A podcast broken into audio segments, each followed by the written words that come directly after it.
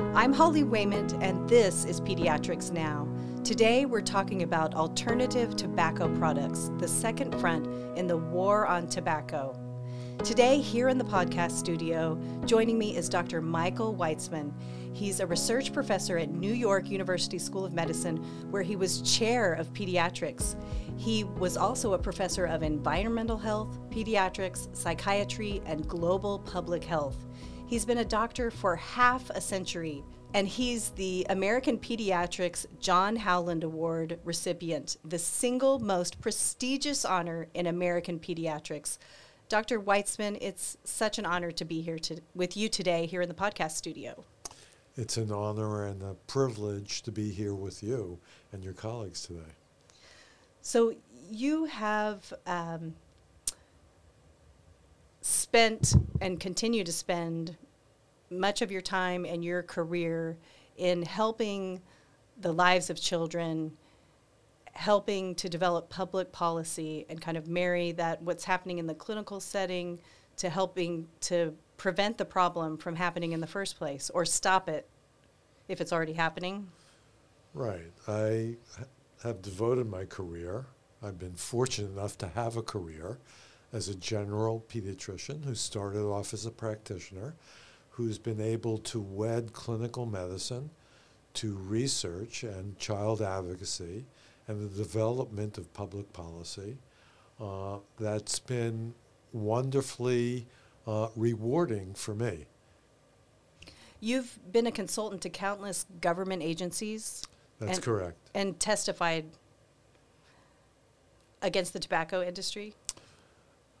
Yes, I've uh, served on the Center for Disease Control, Childhood Lead Poisoning Prevention uh, um, Committee, and uh, I've been a consultant to the EPA in a variety of capacities, uh, and worked for the Maternal and Child Health Bureau, and in 2005 uh, worked with the Department of Justice in, a, in, a, federal racketeering case against the CEOs of the tobacco industry, um, representing uh, the nation's pediatricians, since uh, it was being recognized at that point that tobacco, which had been conceptualized as a problem of adults, really was a pediatric problem. It was a child health problem. And so it's been extremely gratifying to me to work with colleagues from pediatrics and from countless other non medical fields who have the same passion as pediatricians do to protect children and to uh, uh, help them in any way uh, that they can. How bad, Dr. Weitzman, is the tobacco problem? What are we looking at? We all know it's bad, but how bad is it? So, tobacco last century and this century will kill more people prematurely than malaria, HIV, and TB combined. It's estimated that six mm. billion people, six billion people, will die of tobacco related diseases this century, and that's after the successes of the 20th century. Uh, and all tobacco diseases are man made. They largely begin at the beginning of the 20th century. It's a uh, wonderful and painful story of the history of tobacco in the 20th century in the United States. And what more and more people come to realize is that the vast majority of smokers worldwide begin early in adolescence. So it it's a pediatric problem, and for many years, a lot of people didn't really think it was that it was more of an adult problem. That's correct, uh, because as is true of many diseases, by the way, the diseases manifest themselves later in life. Uh, takes a while for them to begin to uh, lead to ill health that's visible, uh, but it really begins during childhood or even prenatally for a fair number of chronic illnesses of adulthood. So when I was working as a news reporter and producer in Houston, we did an investigative piece that lasted about six weeks, and we gave um, we it was about I think it was ten girls in high school, and the project was um, trying to get them to quit smoking. And they all signed a pledge at the beginning that the end of six weeks they were going to quit smoking. And we gave presentations each week. One of them was we had a woman who was dying of lung cancer come in and speak. The girls were in tears, pledged to quit smoking. Um, their urine was tested, and by the next week, they had all started smoking again. Another presentation was someone from the opera in Houston came in, a makeup artist, and did their makeup if they lived to a certain age, what they would look like um, by age 40 if they kept smoking. Girls are in tears, pledge to stop. The next week, every one of them was still smoking. And you know, we did we kept doing our presentations and the same thing happened each each time. By the end of the 6 weeks, every one of them, each one of them was still smoking. Wow. So that is a poignant and on the point presentation. We could spend the rest of our time together simply dissecting what you just said because it captures so many aspects of tobacco. So most people don't recognize that it's the single strongest addiction. It is more difficult to stop uh, in a fair number of studies than heroin or cocaine. Wow. Early exposure in utero exposure. If your mom smokes or lives in a home where somebody smokes, it primes your brain so that exposure to all sorts of illicit drugs later in life, it takes less exposure for you to become addicted.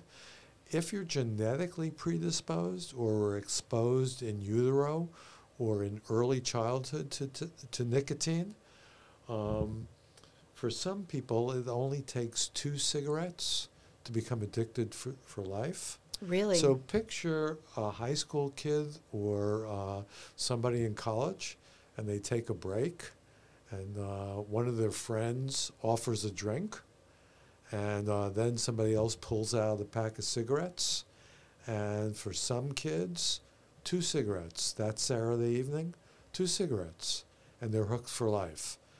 And uh, Wow. Mark Twain, pro- pro- probably the greatest American short story writer, some would say novelist as well, had a joke. He said that the single, sing, single easiest thing that he ever did as an adult was to stop smoking.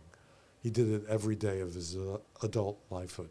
So it is a terrible addiction. It's very hard to stop. It's important to recognize that there are effective means to help people stop. Uh, most of those means have not been tried with young people. Um, we don't have research data about what works with young people, but if we extrapolate from what we know with adults, we know that counseling works, we know that nicotine replacement therapy works, we know that addiction is a terrible problem, and it's a relapsing problem. So every one of those young women that you're speaking about in Houston really wanted to quit. They probably succeeded for a certain number of hours and then fell off the wagon again. So it's not that you're a failure. It takes a lot of people repeated times before they succeed. Um, this is a terrible man made problem, and it's made by a very, very deceitful industry that targets youth, recognizing that um, much of tobacco, most of tobacco use, starts early in adolescence. There used to be something called Joe Camel, uh, used to be on TV I remember him. was a cartoon character that looked like a camel cigarette and a camel. That was outlawed. 1996 it was outlawed. I think 1997 was the last time that the advertisement was used. It was somebody who trained with me, who did the studies to show that children as old as six and seven could not distinguish Joe Camel from uh, Saturday morning cartoon characters. So you need Wow. research that's wedded to practice and policy. You need an evidence base to help the public. And so, what we often think of as separate endeavors that somebody is a clinician, somebody else is a researcher, somebody else makes policy at the very best, those are all melded together. And there are countless non tobacco stories about the uh, contributions of clinicians to discoveries that have changed the nature of childhood and the, cha- the nature of uh, quality of life across the lifespan. So it often begins at the bedside or in the examining room. And as pediatricians, it has to be particularly tough, I would imagine, where you're spending so much time and our listeners are spending so much time doing everything they can to help children, and then this is something they're doing to themselves that is setting them up for disaster. Right. Fortunately, there are lots of tools that pediatricians now have. The Academy of Pediatrics has a whole center that's devoted to children and tobacco um, that produces great materials for pediatricians uh, and materials for pediatricians' offices, materials to give to parents and to young people. Uh, We could put that in our chat for in the text of this podcast. I'll put a link to that. Oh, that would be great. It's you go to Google and it's one link and it takes you to all the resources that are available that are produced by pediatricians in collaboration with other people, providing tools for pediatricians. So yes, that would be a very very uh, useful thing for you to do. And the war on tobacco, it's a lot of these alternative tobacco products, correct? Well, the war on tobacco has been going on for almost a century now. Um, and that's a battle against the tobacco industry. And uh, there are two things that the Centers for Disease Control list as the 20th century's worst epidemics and the greatest public health success stories in the United States. There are two diseases that fit both of those characteristics. One is tobacco, and the other is childhood lead poisoning. Hmm. So, an almost century long battle led to profound decreases in smoking amongst the American population. And what's replaced it is smoking of cigarettes by the use of e cigarettes and water pipes or hookahs. Um, and there are a number of other things, cigarillos, bidis, but I think that they're a distraction given our limited amount of time when so many of our young people are using e cigarettes and water pipes. Does it make it easier to start smoking with an e-cigarette? Like as we know, it's happening in our schools. So there are a number, a finite number of uh, very large public health questions related to e-cigarettes. So um, one is, are they helpful in helping people stop smoking? That's number one. The other thing is, what are the negative effects of them? What are the answers to those? there are two others. The Okay. third is what's driving people to do this. And then the fourth most worrisome one is is it something that youth start with that then promotes their going on to using cigarettes? The first as uh, is whether or not they work to help people quit. Because Doesn't seem like it. well, you should be doing this podcast. you seem to know a great deal about this. Uh, so that's the way that um, the tobacco industry is uh, uh, has rebranded itself as all the e-cigarettes. I'm not sure it's all, but the vast majority of e-cigarettes. It's hard to say all about e-cigarettes uh, in general, since there are 15,000 different flavors, and there are six million That's not a linguistic slip. There are 6 million uh, applications before the FDA right now for e cigarette products. Wow.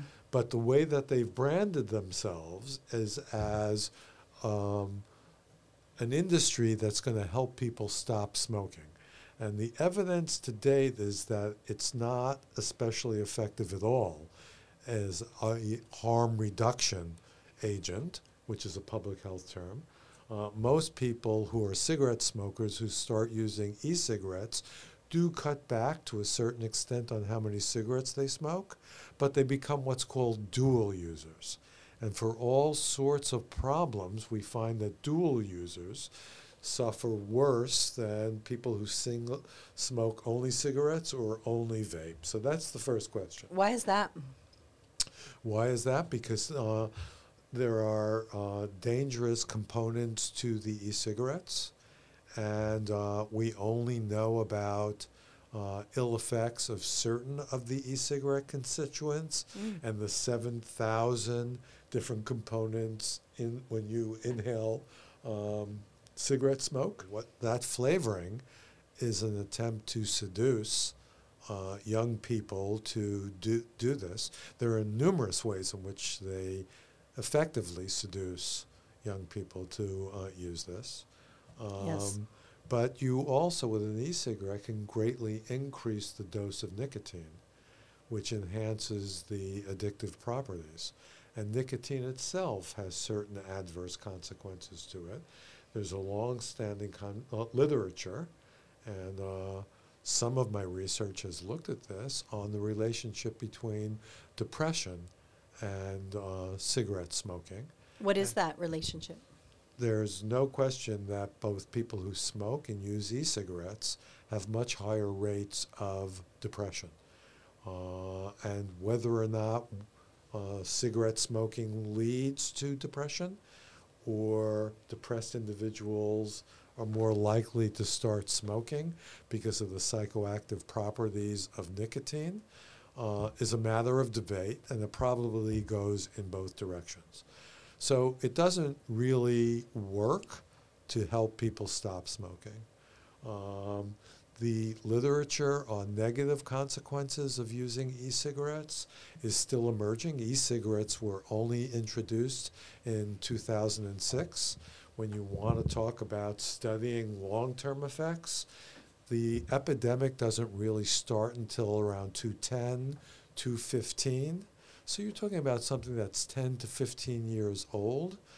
And again, as I say, there are so many different types of e cigarettes and e cigarette products. Why would you have so many e cigarettes and e cigarette products? May They're I ask making you? a lot of money. Well, it's not just that, but then it's impossible to really vet them and study them. So it's hard for me to publish a paper on the negative consequences of e cigarettes when there are so many different types of e cigarettes, each containing different components to the cigarette, and then the liquid that's being inhaled differs one from the others. And the other thing is that now that we have regulations and that you need federal approval, if you submit 6 million applications, and each of those applications are hundreds of thousands of pages, what does that do? Do we have the resources to be able to study each of those applications the way that they deserve to be studied? This is a very, very devious, wealthy industry that uses deception at every level. On social media, in fact. so social media, well, there are um, countless ways in which social social media contributes to this. So you talked about actresses uh, doing themselves up in the way that uh, uh, you have long-term effects on skin and the way that you're going to look. Because we know that the way that an adolescent looks is extremely important to them. Mm-hmm. A crooked tooth, a pimple could be a cause for despair. Mm-hmm. Uh, the pediatricians who are listening, some of them are probably laughing because they've confronted that. Um, so, um, you have influencers, you have advertisements where the e cigarettes are embedded in the advertisement. You don't necessarily focus on the e cigarette. Your attention is on how beautiful the boy and girl are, uh, how well dressed they are, what a great time they're having, how romantically attractive they are. Uh, sex is intimately tied as part of the sales pitch. This was well developed uh, when the tobacco industry was having advertisements for cigarettes on television. Um, so uh, it's the advertising term, by the way. I love this is subliminal seduction. So if in fact I show two people smoking and embracing, and it's a flash on an advertisement for a car, so that you barely see the smoking and the embrace, that that is much more effective in um, lighting up those parts of the brain that lead to motivation for uptake, risk taking, for trying something, the pleasure pathways, the, set, the neural pathways for tobacco are the same as those for uh, the, the uh, pleasure that you get for a fat laden meal or from sexual activity. It's wow. the same pathways. So I do a fair amount of research on uh, negative consequences, um, but there is a, a, a, research literature that I haven't contributed to, but that every pediatrician should know, um, which shows that you're three and a half times as likely if you're an adolescent who uses e cigarettes to become a regular cigarette smoker. So the real public health danger is that e-cigarettes will renormalize for a new generation uh, the use of cigarettes. That's the real scare. It's so scary. Dr. Weitzman, can you take us through a case, let's say a, a 14-year-old girl is in the pediatrician's office and she's she started using an e-cigarette. Is is it hard also to even know if the child is doing that? Will they admit it necessarily in the office? So you ask great multiple questions that make me want to stop and break them down, like a, a deposition or a trial, and answer each of them separately. So let me start with: uh, Is it difficult? Lots of kids don't know that they're using e-cigarettes because there's so much nomenclature. So hmm. lots of kids think that Juuling, using a Juul, can you believe, a product that was intro- introduced less than 10 years ago, has not only a noun attached to it, but a verb. Mm-hmm. But there are many, many terms so that kids who vape or Juul don't know that they're using an e-cigarette, an electronic cigarette, um, or an electronic nicotine delivery device. So, by the way, it's a pediatrician named David Kessler who made this enormous contribution to the war on tobacco when it occurred to me while he was the head of the Food and Drug Administration that the FDA was responsible for regulating devices that deliver drugs and that cigarettes were nothing more than nicotine delivery systems. Hmm. So words count. And an idea like that led to the ability of the federal government to regulate nicotine delivery systems. So, does the kid know that the kid u- is using it? Sometimes yes, sometimes no. Does the kid know that he or she is hooked? All right? So, occasional use, having used it once or twice in the past year, is completely different than being a current user and being addicted to it. So, does a child or the early adolescent know? Not necessarily. So, I would hope that a 14 year old girl has a longitudinal relationship with the pediatrician. Unfortunately, healthcare and the financing of it has changed. I'm not familiar with healthcare or the healthcare system in Texas, but in lots of places it's becoming more corporation driven, owned, that pediatricians and other types of doctors are reimbursed on um, a schedule that doesn't enable them to go into depth. The coding system. You got it. Um, so I guess it's still it, it occurs here in Texas as Yes. well. Would you say though within that, I mean, what would be the, you know, a few concrete steps that could be taken? Would have that piece of paper from the American Academy of Pediatrics on tobacco, give that to the child and to the parent? Would that be, or or or send the child to counseling? What would be step one? Step one would be hopefully that you have a long term relationship with the child and that you're seeing a 14 year old confidentially. All right? So, those of us who have loved, and I have loved more than anything in my life, being a parent, Me go too. through a period of uh, what we often joke about is temporary insanity amongst our children. the teenage years. Yes, adolescence exists to help teenagers separate. And for those who have loved being parents, it helps us separate from our children. But lots of kids rebel against their parents. Lots of kids are secretive about things from their parents. Yes. But ideally, uh, a pediatrician has a long term or an, an intimate relationship with a child, and the child can trust that person. And so you never really, you don't change behavior by being judgmental. You don't change behavior of an adolescent by telling them what they do. There's something called motivational interviewing, which lots of pediatricians do, either Yes. from formal training We've talked about that, and y- yes, that's a great, a, great tool. So helping the adolescent realize it, uh, helping the adolescent recognize the cost of this. So one of the things that most or many adolescents have is a real strong sense of not wanting to be taken advantage of.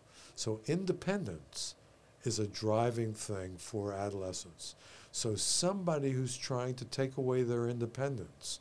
So I'm not going that, uh, in the direction of a parent now. I'm going to uh, the point of telling them that the tobacco industry is using them and that it's going to cost them a good deal of money and that ultimately it's going to cost them all sorts of aspects of their health and that they're being deceived and taken fun of. So there are lots of ways of motivating adolescents in different ways. Uh, so giving written material probably works if we extrapolate from the adult literature. Uh, there's decades of research that counseling, and it doesn't have to be very long, but repeated counseling of less than a minute, because pediatricians don't have a lot of time. You know, the uh, Academy of Pediatrics puts out a monthly publication called Pediatrics, and there are countless noble pediatricians who work for, without getting compensated financially for the academy, putting together policy statements for practicing pediatricians about counseling that they should do in the office. But all of that takes time. Do you do you think, Dr. Weitzman, though, given what you've said, which is it's this is incredible information, and thank you so much. Should we be saying in the, the pediatric setting, starting earlier, say age 11, mentioning and don't ever use any tobacco product, just like a quick line, or what would you recommend there? So you're a remarkable interviewer for a number of reasons. The Academy of Pediatrics puts out a book called Bright Futures that I was honored enough uh, 15 years ago or so to write a compliment, complementary book to it about how do you do bright futures. But it lays out for pediatricians at every visit the cornerstone of suggestions of what preventive services to do. Bright Futures suggests that at age 11 you begin to ask about and counsel about. It's called 5A's. Um, that's uh, a development of the adult literature to ask, to assess, to assist, to advise, and then to arrange. So you ask, you assess whether or not the adolescent is doing this. You begin to plant the seed that this is something that you might want to consider not doing, that this is something that has no benefit for you.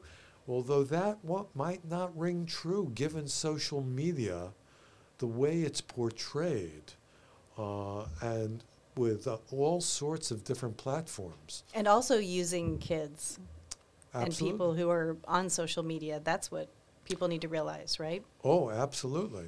And, uh, you know, it's now banned, but initially, for a number of the e cigarette companies using the same playbook that was used by Big Tobacco, funding sports events, funding parties, giving out free samples, having uh, movie stars or other well-known people using these things and or making appearances so that the kid feels all excited that they were in the same room as this particular person who was using e-cigarettes oh yeah the chil- we're all influ- influenced by uh, all sorts of advertising efforts Dr. Weitzman, I know your testimony led to a lot of the policy changes. I would suggest that in the large number of things that we're asked to do, that this is one of the single most important things to address with kids. I think that pediatricians, more than any other branch of medicine, recognize that they also have an inordinate amount of power outside the office in many, many communities, the, the people who are most knowledgeable about and most respected about what's good and what's not good for children's physical and mental health. And so there are countless advocacy efforts in helping school boards, city councils, state legislatures. Texas is out front with wonderful policies as relates to electronic cigarettes. And I would imagine that pediatricians have played some role in that. So you want to be allies of the children, you want to be allies of the parents. As relates to advice for parents, it's that pushing too hard it often leads to promoting the very behavior that the things that we love the most in the world then go on to do. So shaming or chastising or being uh, adversarial towards your child. Uh, rather, we always want our children to think of us as their best friends and the people that they could trust the most in the world. That we have our kids' backs, right? Yes. Not that we're enemies of our kids. All of our kids get in trouble. And the message that I think resonates with the pediatric community is you want parents to feel good about themselves as parents and that they want a lifelong relationship with their kids, that their kids know that when they're in trouble, that's the person that they want to turn to. So you don't want to shame your kids. You want to let you know your kids know that you're want to help them, that this is something that they realize that there's peer pressure, that there are many things that are influencing them, but we know that this is an addiction. Um, we know that it's costly. Uh, it costs money. We know that the people who are turning them on to do this do not have their best interests at mind. And we know that peer influences influence adolescents a lot more than adult influences. So if you can work with schools to have s- kids put on shows, ki- find uh, anti-tobacco champions amongst adolescents in your communities who are influencers, who are popular kids, who will be out front about this, developing the messaging themselves. So pediatricians often go to speak to PTAs or to speak at assemblies. This is the way to enlist kids as allies. This is not something that we're going to, parents or pediatricians, be effective in stemming the tide in this new front um, of an affront on our children. And that's a, yeah. When I was in high school, I was one of those where I spoke in front of the school about tobacco, anti-tobacco, and I um, and then I was I remember I was interviewed. This was a while ago, but interviewed by the a news station, and what I said about peer pressure was. When you have your mind already made up, when you're approached by a friend, you don't even think about it because you already know the answer. So don't you you have your answer with you all the time. Is something like that a good thing, or what would you recommend about peer pressure? I think peer pressure, again, is the you know we all have peer pressure. Yes. But part of the uh, great divide, d- design of the human organism is that peer pressure helps children individuate and separate from their family of origin and enter the real world. So you need to deal with peer pressure uh, and begin to develop peer groups and peer awareness of what's being done to them and the dangers. No kid wants to become an addict for a lifetime. I mean, if you use certain terminology, so addiction is a terrible, terrible, terrible medical health problem. People who are addicted to things are not bad people. There's a biological imperative that leads them. So, nicotine withdrawal is a difficult thing. There's an interesting thing for pediatricians to think about. So, there, you under the age of 21, you can't get nicotine replacement therapy without. You can't get it. No, oh. but pediatricians can write for those medications uh, off-label. There's nothing illegal, unethical about doing that. However, there's no evidence that it works for adolescents, but the absence of evidence is not absence of something not working. That coming from a researcher. There are lots of things that we don't know about yet. We have a, an extensive adult literature showing that nicotine replacement works because the withdrawal from addic- uh, the addiction of nicotine is profoundly uncomfortable. That's what leads for those young women in Houston to try to stop and then they go back to smoking again because it makes them edgy, irritable. They have palpitations, hypertension, diarrhea, stomach aches, headaches. Wow after just a few cigarettes or e cigarettes. And again, with an e cigarette, you can have 50 times the amount of nicotine being delivered to what you're delivering with a cigarette and I don't know how much time we have, but hookah bars.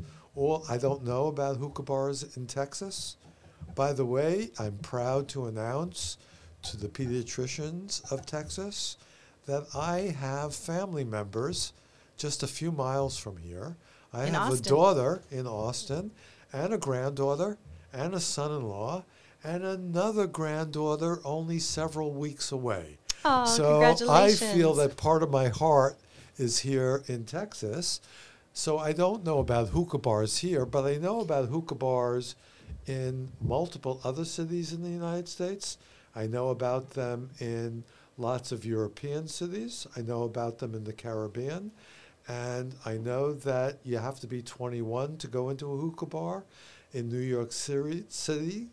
And we've done these studies. The majority of the patrons are under the age of 21 in New York City, you can't have a hookah bar with nicotine.